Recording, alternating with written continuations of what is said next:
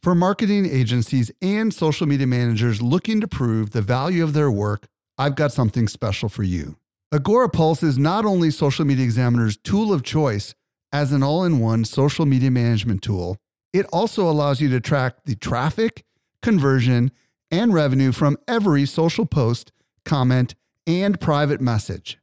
Learn how to prove your social media ROI with a free training or a free trial by visiting agorapulse.com slash SME today.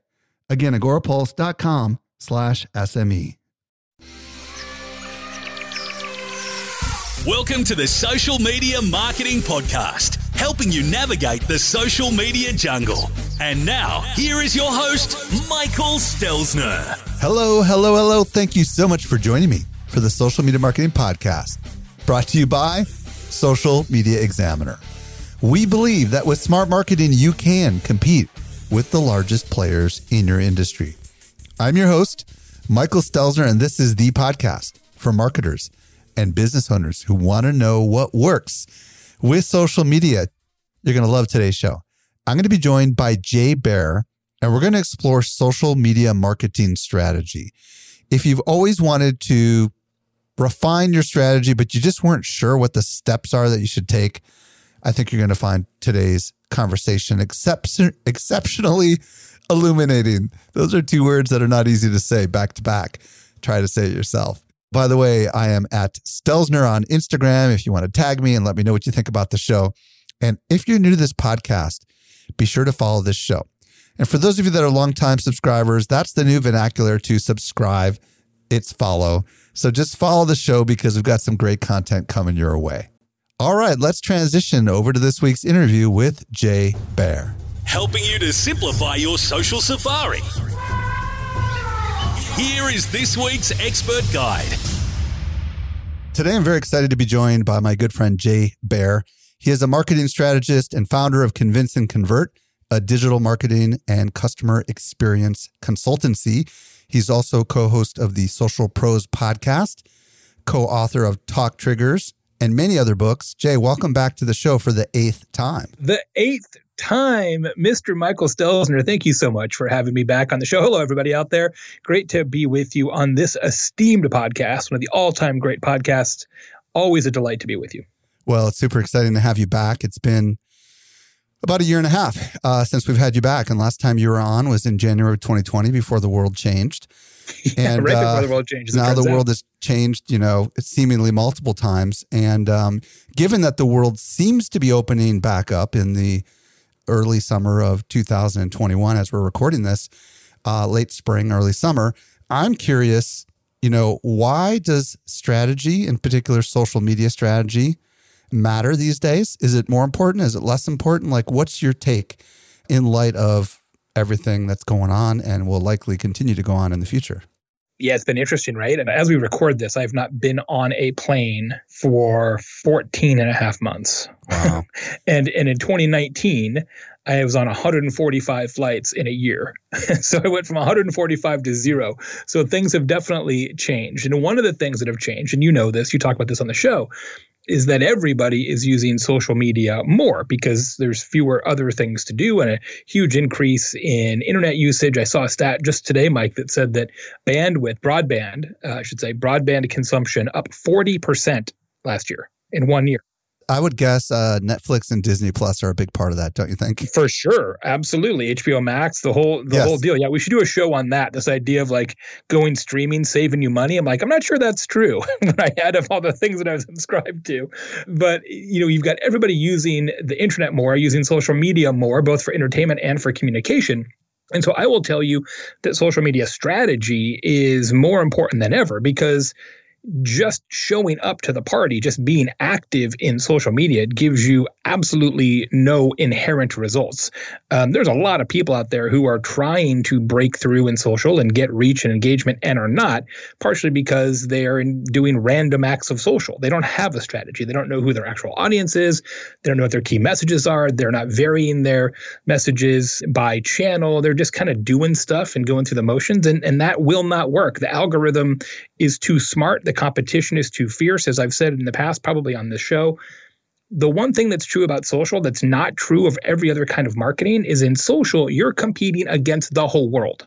Mm-hmm. Right. In regular marketing, you're competing against your competition, other people who sell the same things you do.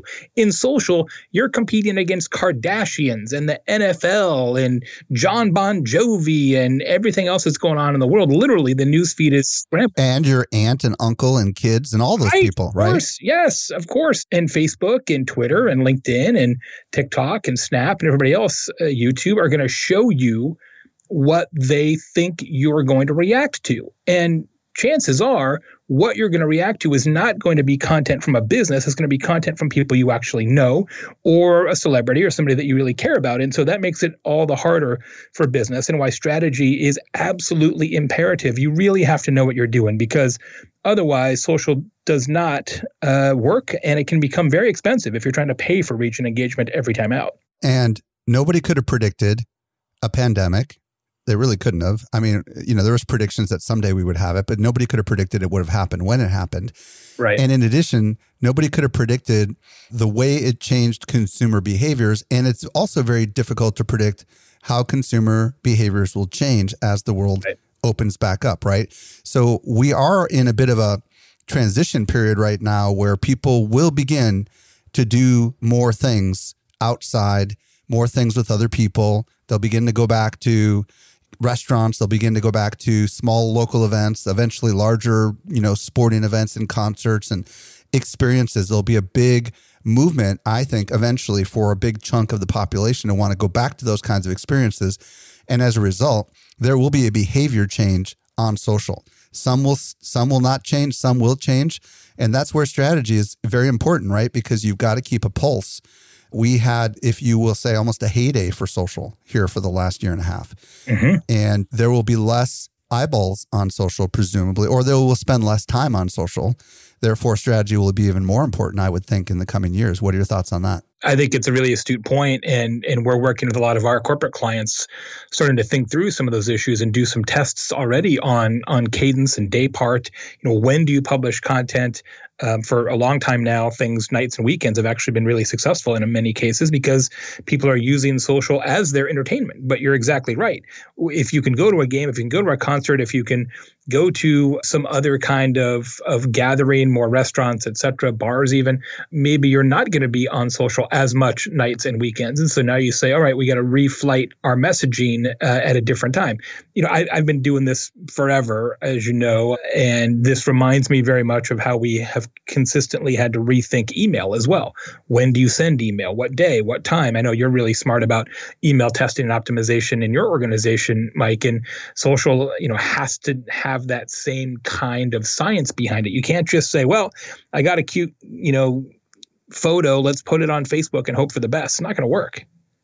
Yeah, that's why I think it's really important to kind of keep your eye on macro trends going on with consumer behavior and your audience, but also keep your eyes on trends that are going on, you know, at the at the channel platform level because there's lots of changes going on there as well.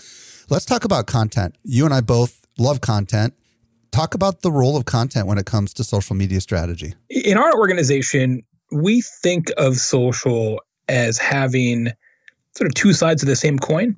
You have proactive social where you're posting something in order to create awareness or change behavior in some way. And then you have reactive social, which in many cases is social care or social customer service. Both are, are really important, especially for large companies where customers reach out in social all the time. And now what's changed a lot since I wrote my book, Hug Your Haters, a few years ago was every social channel is a customer service channel now, whether whether you want it to be or not. Like TikTok is a customer service channel. Instagram is a customer service channel, and a lot of companies aren't prepared for that. They still think it's sort of Twitter, Facebook only, and you know wh- wherever you exist, customers could reach out. So that part's really important. On the content side, it's it's funny. We do a lot of content marketing strategy for clients and a lot of social media strategy, and I'm always asking my team why do we even sell these as two different things? Because every time we do a content marketing strategy, there's a big social media component to it. And every time we do a social media strategy, it starts with content. I'm like, why do we even go through the motions of calling these two different things? Because ultimately, social is either where the content exists or where you amplify the content, usually both. So the difference, I think, is becoming more and more semantics than anything meaningful. Define content in the way that you would explain it to a client because you know a lot of people might not think of it the way you think of it. So when it comes mm-hmm. to content in light of social strategy what would that be? What would be some of the elements that might be content? So when we think of content we think of anything that you create or curate that you want to put in front of a customer or a prospective customer in order to change their thinking or their behavior. For example? For example a podcast mm-hmm. or a video on YouTube, or, and this is where it gets interesting, this is, I think, the heart of your question, or a video that's two and a half minutes long that is native to LinkedIn. Right. So is that content or is that social? Or even live content, right? Right, precisely. Or an ebook that you have to go to a web page to download because we gate it, but we promote that ebook in social. Right. Right. So that's social as amplification increasingly the way we kind of make the decision is where does the content live? Like where is its home base? So as i mentioned if you have a video series we did one recently for vidyard uh, a video series where the videos themselves are native to linkedin. Yeah you can get them in a in a collection somewhere else on their website or youtube but but they're native to linkedin. We would think of that as sort of social content. Right because you can engage with it, you can share it, you can exactly. like it, comment, all that stuff, right? Exactly. But if it's a blog and you're going to promote each individual blog post in social, to me that feels more like content and you're just using social as an amplification lever. Correct. Yep, I do believe that what I'm hearing you say is at the core of social media strategy, specifically from a marketing perspective, content has got to be there, right? No content, it's not going to be very easy. well, especially because I think we talked about this last time I was on the show. Increasingly, we find, and I know you have seen this as well in your own experimentation, that consistent episodic social tends to work better than random social. Right. So doing shows, and we do a lot of shows like in Mythic right? You guys do a ton of shows as well, tends to work best because your audience remembers it. They can tune in, they know you for it, they recognize it. And that, to me, the idea of making shows, and I'm throwing out my air quotes now, that shows in social start to feel an awful lot like a content execution. Let's outline kind of the elements of a good social strategy. Mm-hmm. Said another way, you know, there's a lot of marketers listening right now who maybe don't have a strategy. Maybe they've just they're just doing what they've always done because they've always mm-hmm. done it, right? I mean, how many times have you gone in and experienced that, right? With your mm-hmm. clients and they haven't really thought strategically about their marketing objectives and so on and so forth. I know you've come up with a really cool methodology that I would love you to share with our audience specifically about how you think about social strategy. Yeah, I mean, I think the first thing to understand before you even work on the strategy is that social media isn't free there's not only an actual cost because you're going to have to spend time on it and you maybe have to buy software or hire designers or video editors or whatever, right? It's not free. And you have a huge opportunity cost as well, right? You could be doing something else with the time that you're spending on social. It's also important to understand that despite the fact that social is very pervasive in our lives, there's no rule that says you have to do it. So the first question we ask in a social media strategy is why should we do this at all? Mm. Why should we do this at all? What what is the actual business value of this? And if you're not really sure what the business value is, if you're just doing it reflexively or because you think you should or you always have or everybody does it, that's not a good enough reason.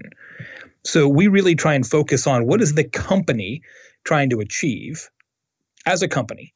And then how does social media support that? What are some of the common reasons why your clients are doing what they're doing on social media? Typically, I shouldn't say typically because we have so many different types of clients. Right just give me a couple of the traditional yeah. Motivations. so think about like like we do a lot of work in higher education. So in a university setting it's even more interesting because different parts of the university have different goals for social. So you can't really have one social strategy. You have to have multiple social strategies that kind of work together. So for a foundation for example which is charged with getting people to donate money to the university for research or a new building or what have you their goal is to use social to make sure that people know what work the university is doing and how they can help support that, right? Sure. You look at uh, universities also typically have some sort of social program to educate and inspire potential students So mm-hmm. often the target there would be um, high school students, but sometimes it's international students, non traditional students in some way. Usually there's a social strategy for current students, people who are on campus now. How do you keep them informed? How do you make sure they're having a great experience? How do they know where the library is? There's usually a, a significant part of social media customer service in that strategy as well. Then you have a strategy for recruiting professors and, and support staff, and on and on and on and on. So all of those are, are, sort of their own independent initiative that kind of roll up into the university wide social strategy, for example. So, if I was to like wrap a bow around that, I would, what I'm hearing you say is part of it is just to remain kind of out there and present in front of your ideal audience, um, whether that ideal audience is a donor or a customer or a prospective customer, right? In the case of yeah. future students. The other side of it is, you know, uh, employees, right? Mm-hmm. The recruitment side of it. And then the other side of it is servicing the people, donors, customers, whatever. And then, of course, there's also direct selling, which we didn't right. talk about, right? Which is a little harder to do, but you know that's where you can actually close deals, you know, that's on right. the social platforms, right? A little trickier in a university. It's not like you know add tuition to cart, but maybe someday. Yeah, yeah, and ex- for a university, it's a it's a much more complex sell, obviously, right? I've got you know a kid in university, another kid about to go to university, right? You're it's a very complex sale and it's a very big investment. So, but for customers that are selling smaller products, they might not have as complex of a sale. Right. So that's why you could definitely get a purchase right off the social platforms. What you said so far is remember it's not free. There's a cost mm-hmm. and an opportunity cost, and you need to know your why. Mm-hmm. Once you've got that figured out, what are the elements of a social strategy? Talk about that. First is audience. Who are you trying to reach? And the audience should be assigned by channel because your audience is likely to be different on TikTok versus LinkedIn. When you say assigned by channel, what do you mean? When we do a social strategy, we actually put together a target audience per social channel. Ah, so we're targeting marketers. So we say, yeah, who are the people we're going to reach on LinkedIn versus who are the people we're trying to reach on Snap? Ah, okay. And are they even on Snapchat, right? Precisely. Yeah. I mean, like, like go back to my university example. If you're trying to reach donors who are typically older, they're not on Snapchat. They're not on Snapchat. And if you're trying to reach current students or prospective students, better example, high school students, they're not on LinkedIn yet. Yeah, they're on TikTok though. Yeah, absolutely. And that's where we lean into TikTok for for an audience like that. So understanding that you're going to reach different people in different social channels is really important. And I think it's illustrative to think about social media now almost the way you'd think of television. You're not going to have the same audience for HGTV, that channel, as you would for I don't know History Channel, History, History channel? channel? sure, or CBS, or okay, or even better Nickelodeon, CNBC, Nickelodeon, yeah. yeah. CNBC is yeah. a great example, of course. Okay. No one's watching yeah. CNBC on accident, right? You're either into business or you're not. Right. And so we often historically have thought of social media horizontally, like it's, you know, social media, like it's one thing, but it's not it's a series of of channels each with a different purpose and a different audience and a different success path. And some can say it's true that everyone is on facebook but everyone really isn't on facebook right? Because when you get down to the granulars of it right if you're trying to reach teenagers who are going to be looking at college in a few years they're definitely not on facebook. Their parents are on facebook. That might be a target audience you're going after right well, of course, and and and there's a big difference. You've seen this in your social media report, and and uh, Tom Webster um, sees this in their data at Edison each year as well. Having an account on Facebook and using Facebook consistently enough that you're going to see and engage with your content there are not the same things. Yes, mm-hmm. everybody has a Facebook account, even if it's just for Messenger, which is how a lot of kids use it. But but that's not the same as checking Facebook every day at all, right? So it's a little bit of a misstatement to say that everybody's on Facebook. Yep. And the truth is, I would imagine you don't need to be everywhere with your social strategy either, right? Especially for the smaller businesses. No. In fact, usually you don't because if you try to be everywhere, usually you're going to be mediocre everywhere. Right. Do you advise going where the audience, whichever channel happens to have the audience? It's a combination. And your content wheelhouse, right? That kind of thing, right? And that's exactly right. Like when we look at a strategy, we say, what's the company trying to do? How can social support that? What are the key metrics that actually matter? Like, how do we know if this is working? And it's not number of followers, right? How do we actually know this is working? What audiences are you trying to reach in which channel? And then we get to the, the question that you're asking, which is, all right, what are the content themes that we believe are going to resonate with the audience that's unique to this channel. Mm. And then inside those themes, what are the actual shows, the actual social media executions that we're going to post? And what are the kind of key elements of those actual posts? That's kind of how we kind of how we break it down. So talk to me about this content theme idea. Mm-hmm. So let's just stick with you know this college example, right? Mm-hmm. So let's say we're targeting uh, the kids that want to go to uh, a college someday, and you pick a platform. You get to decide. I don't care if it's Instagram or mm-hmm. TikTok. Mm-hmm. You you get to decide, but pick one. And like, what kind of themes would you come up with? How would you? What does that mean? Yeah, actually, the way you would typically do it, usually the themes are across the whole company. So you might have four, six, eight content themes for the business, but you apply individual themes to individual channels. Does that make sense? Give me an example. So, one of our clients is Purdue University. Like lots of universities, they have a million stories to tell, right? It's a big school, a legendary research institution. They just have done a lot of neat things there and they still do. So, there's lots of things that they could point to as their why, if you will. But if everything is your why, nothing is your why. So working with them, we created eight themes, eight sort of things that are that are differentiators about Purdue. Affordability is one. They haven't raised tuition for six years in a row. Innovation is one, diversity is one, et cetera, et cetera, et cetera. So they've got these eight themes that are true, that are different for Purdue versus other higher education institutions. And then what we do is we say, all right, knowing which audiences are on which channels, which of these themes are going to resonate best on which channel? Right. So if you're talking about affordability, for example, you probably aren't going to use that in LinkedIn very much because if LinkedIn is where you're trying to reach donors, donors really don't care that much about affordability because they're graduates, right? They're alums. They've already been to school affordability is going to matter to parents of prospective students, prospective students, and current students. So where are they? So we assign the themes to the channels based on where the audiences are. Does that make sense? Totally. So what I'm hearing you say is, you know, first you identify where that audience is that you want to engage with or attract to you. Then you figure out what's unique about your product or company or organization, yep. right? What's the unique differentiator? Why does anybody care? Right.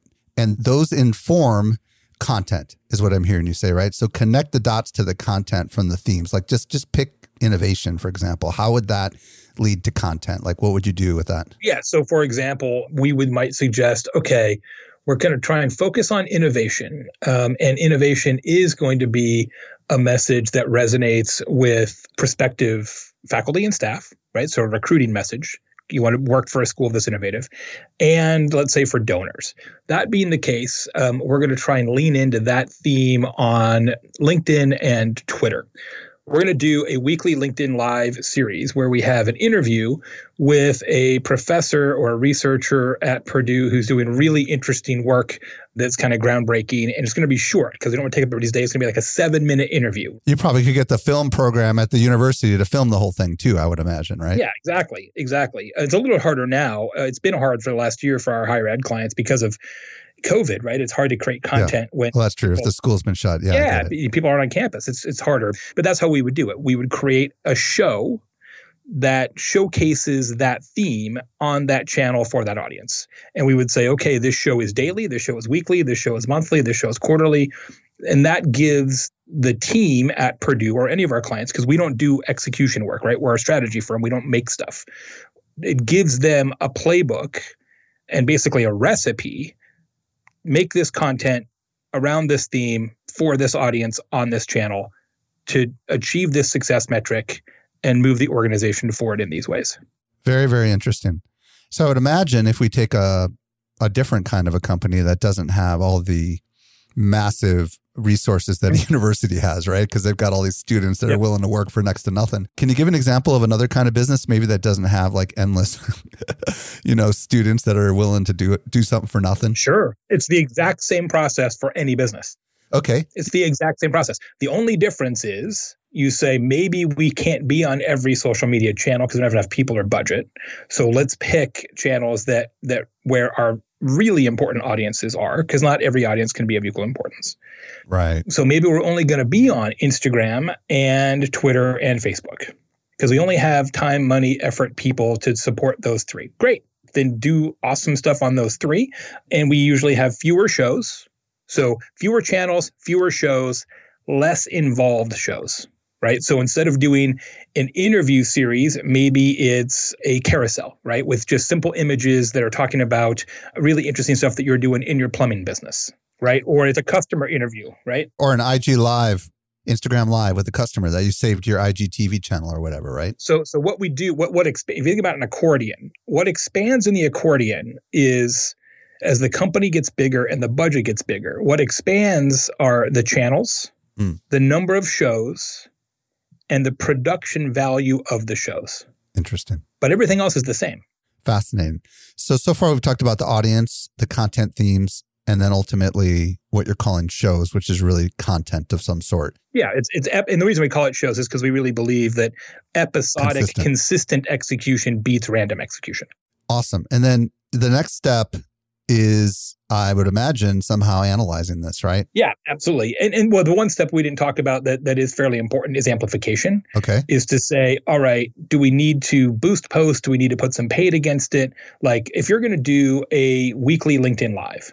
Okay. Other than just doing a weekly LinkedIn live, how does anybody know that you're doing this weekly LinkedIn live, right? So uh, you might have to email people. There's sort of a launch plan for each show, mm. um, and is that email? Is it paid? Is it you know I don't know. There's cross social cross social promotion, right? Yes. You know, like uh, for example, like whenever I do something on Clubhouse, we're promoting it on all the social platforms right. just to try to get mm-hmm. people to show up there. So that's what you mean. Amplification can be organic or paid. That's right. right. Yeah. When we made strategic plans, we used to make paid its own thing. But I was like, it doesn't really matter, right? It's just amplification. And some of you have to pay for it, some of it's organic, some of it's your employees or your customers, current customers, some of it's email. So we do it differently now where we just say, all right, how are we going to get the word out? And some of that might require some budget. Distribution and amplification potentially could be the same. I would imagine, like if you had an email list, yeah, then you're just you're like you got a newsletter and you're linking to it it's basically the same. We always just call it amplification because we just want to have one fewer section of the documents that we deliver. But yeah, it's yeah. the same. Yeah. Okay, cool. So we've got these themes, we've created this content, and we're figuring out how to amplify it. And in some cases, there might not be an ability to amplify it, right? If you're really small and you haven't built up these other channels yet and you don't have the budget. Well, but you could always amplify it. Like, let's say, for, for even your case, Mike, let's say your company is doing a YouTube show, of which you do lots. Right. You could amplify it through your personal Twitter account. That didn't, ah, that didn't cost anything. Yeah. Or even a, creating a blog post out of it, right? Precisely. Got it. Okay, cool. So after you amplify it, then we've got to measure it, right? So talk to me about that because I think most people skip this step, I would think, yeah. you know? We actually have a really detailed measurement system that we developed called the seven A's. And I won't go through all of it because people are going to like get bored. But um, it, each A and letter A stands for a different part of social success. So we have um, applause, we have amplification, we have um, access, we have audience. And, and so, what we're trying to do is measure all the different components of success, right? So, how many people are seeing your posts, how many people are engaging with them, how many people are liking or sharing them, et cetera, et cetera. Obviously, we look at things like traffic generation from social, if that's one of your goals. Obviously, products sold, if that's one of your goals, et cetera. So, we, we try to add a lot of clarity around the metrics and also wherever possible, report the metrics holistically. And let me tell you what I mean by that. What a lot of people will do is they'll say, all right, well, we have this many followers on Facebook, this many on Instagram, this many on Twitter. We had this many likes, comments, shares on Twitter versus Instagram, whatever. And I guess it's fine to report those, but like, what am I supposed to do with that? Like that, it's mm-hmm. just uh, like, okay, what we try to do is roll those together and say across all of your social program, you know what's your total audience for for across all channels because that's what really matters right this isn't an instagram contest it's a social media contest you know it's it's kind of interesting where we do the strategy by channel but we do the reporting together do you have a tool that you recommend that does this because i think you and i both know that the audience addressable audience and the actual yep. impressions can be very different absolutely right? yeah so we we use um, rival iq for a lot of our data we use meltwater as well but there's you know sometimes there's no substitute for just logging into the tool and pulling and pulling your numbers. And then to merchandise this to, to kind of create the reports and show people you know what's going on uh, we we actually have it built in airtable. Um, and mike i can send you you can put it in the show notes. We've got a, a long blog post about this measurement schema the seven a's and actually a downloadable template that people can use for themselves. I can send it to send it over to you yeah, sure. So, are you finding that it is indeed, are these tools able to tell you the actual versus, you know, like I said, like, you know, we have, you know, 600,000 or something crazy like that followers just on our Facebook mm-hmm. page, but we look at the actual reach of our posts and it's ridiculous, yes. right? Like, yes, we're talking like one to two and a half percent on a really, really right. good day. Yep. You know what I mean? That's the part that I think because people aren't measuring, they have no sense of reality. Yeah. Right. Because if people truly knew how many people were seeing their organic activities, they might call a lot of it into question, wouldn't they? Oh, I, I had that conversation with a client today, and they were saying we yeah. have this many Facebook fans. I'm like, so. Yeah, like, it doesn't matter. Uh, yeah. So we we do report total total fans and followers, yeah. only because you know even though you are exactly right. It does not matter. Every single CEO I've ever worked with in my 30 year career wants to know the number. So we report it anyway, but what we really pay attention to is is your actual addressable audience, people that you actually reached. And this is the part where I think it's worth spending just a few minutes talking about because I think that many marketers, social marketers, they just look at the data, but they don't necessarily say, all right, this is a goal or this is a good this is good this is not good and it's really difficult to know right? Like what is good and what is not good. Because yeah. if we don't have some sort of a standard to measure against then how in the world are we going to say all right we should stop doing that or we need to do more of that right, right. so you got any words of wisdom on that? I mean a couple things. One you should always set a goal for yourself. And if you say, all right, we looked backwards 90 days and here's our baseline, here's what we typically have done over the last 90 days, well, set a goal for yourself that you're going to beat that by 20%. And I love that. You know, I love that. Compete against yourself. That's really powerful. Yeah. I mean, that's the first thing is to compete against yourself. Second thing is to compete against the people that you know you actually compete against. So one of the reasons we use Rival IQ as a tool is that it's really, really good at competitive analysis. So every client we have, we've got a, you know a report set up that pulls all the social media data can't get it in LinkedIn because of the way their API works, but all the social media data across many social channels for every competitor. So I can tell you in literally two clicks how my client is doing on Instagram versus everybody they compete against at the per post level and even by stories versus Channel. newsfeed versus whatever, right? So very cool. That really helps to be able to say, okay, well, you know, are we just getting crushed by other people? Um, it's good to know that, obviously. I would guess that stage one is to become aware, right? Yes. Like like a lot of marketers just need to be fully aware of actually how many people they're reaching and what actions they're taking. And we're very active on YouTube, as you know, Jay. But what I love about YouTube is they provide incredible analytics. So like yep. when you look at a video on YouTube, you see those retention graphs, right? And you know exactly where they're dropping off, how long they're sticking around that's the kind of stuff that once you begin to look at that and you begin to think about that, and not all the platforms like LinkedIn does not provide this level of detail. No. Facebook does. I don't think Instagram does. I'm not sure, to be honest with you, but Facebook does pretty good job. But once you begin to understand things like retention and all that stuff, then it really does help you, I think, make decisions about whether to invest in continuing to create really expensive content that may or may not be consume. Yes. You know? Yes. It's so true. People gather data, but then don't do anything with it. it's right. like, so now you've just cost yourself more money because you got to pull the reports. And retention on a YouTube video is the perfect example. If you've got a, a 14 minute video and you see that everybody's dropping off after three and a half minutes, you need to change the way you do the video. You yeah. can't just be like, oh, well, I guess people don't like it. It's like, dude, come up with a different thing, test something new. It's very frustrating when you see something that is underperforming and people just keep plowing that same field indefinitely. It's like, give it another try, like, you know, work on an alternative and see if that's better. So, so far, we've understood the opportunity costs and that it's not free. And we've figured out our why. We've figured out our audience by channel. We've come up with some content themes, which are distinctives about our company or business or organization, and and some content slash shows, as you call it, that we can create to try to attract that ideal audience. And then we've figured out a way to amplify it through organic or paid, and and we've finally begun to measure it. What's the next step?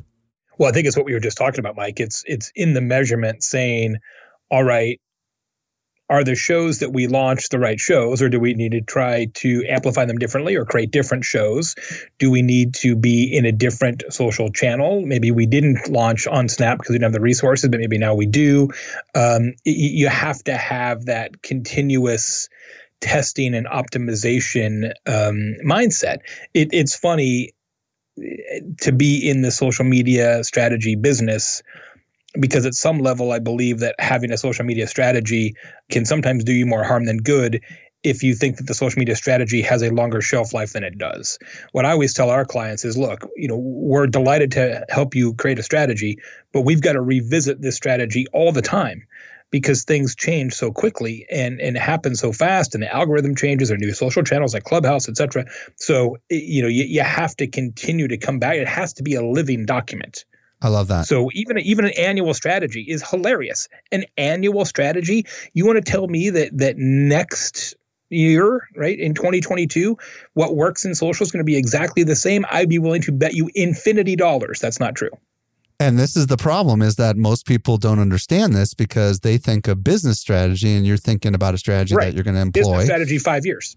5 yeah, plan. but that's that's not social strategy is like five weeks. Five year, five year you know? social media strategy is is ridiculous. We used to when we first started doing this, people would ask us to do that. Can you give us a five year social media strategy? I'm like, nope, I cannot. so you know, with this analysis, we are looking for little gems. I would imagine too, right? Like what's working, and and can we come somehow leverage that on other channels and in other opportunities, right. right. Absolutely. And the other thing that's we didn't talk about it here specifically yet, but if you if you get your ears open and your eyes open, you will learn so much about your audience and your product and your service and and what your customers really care about and want just by engaging with them and seeing how they interact with you in social.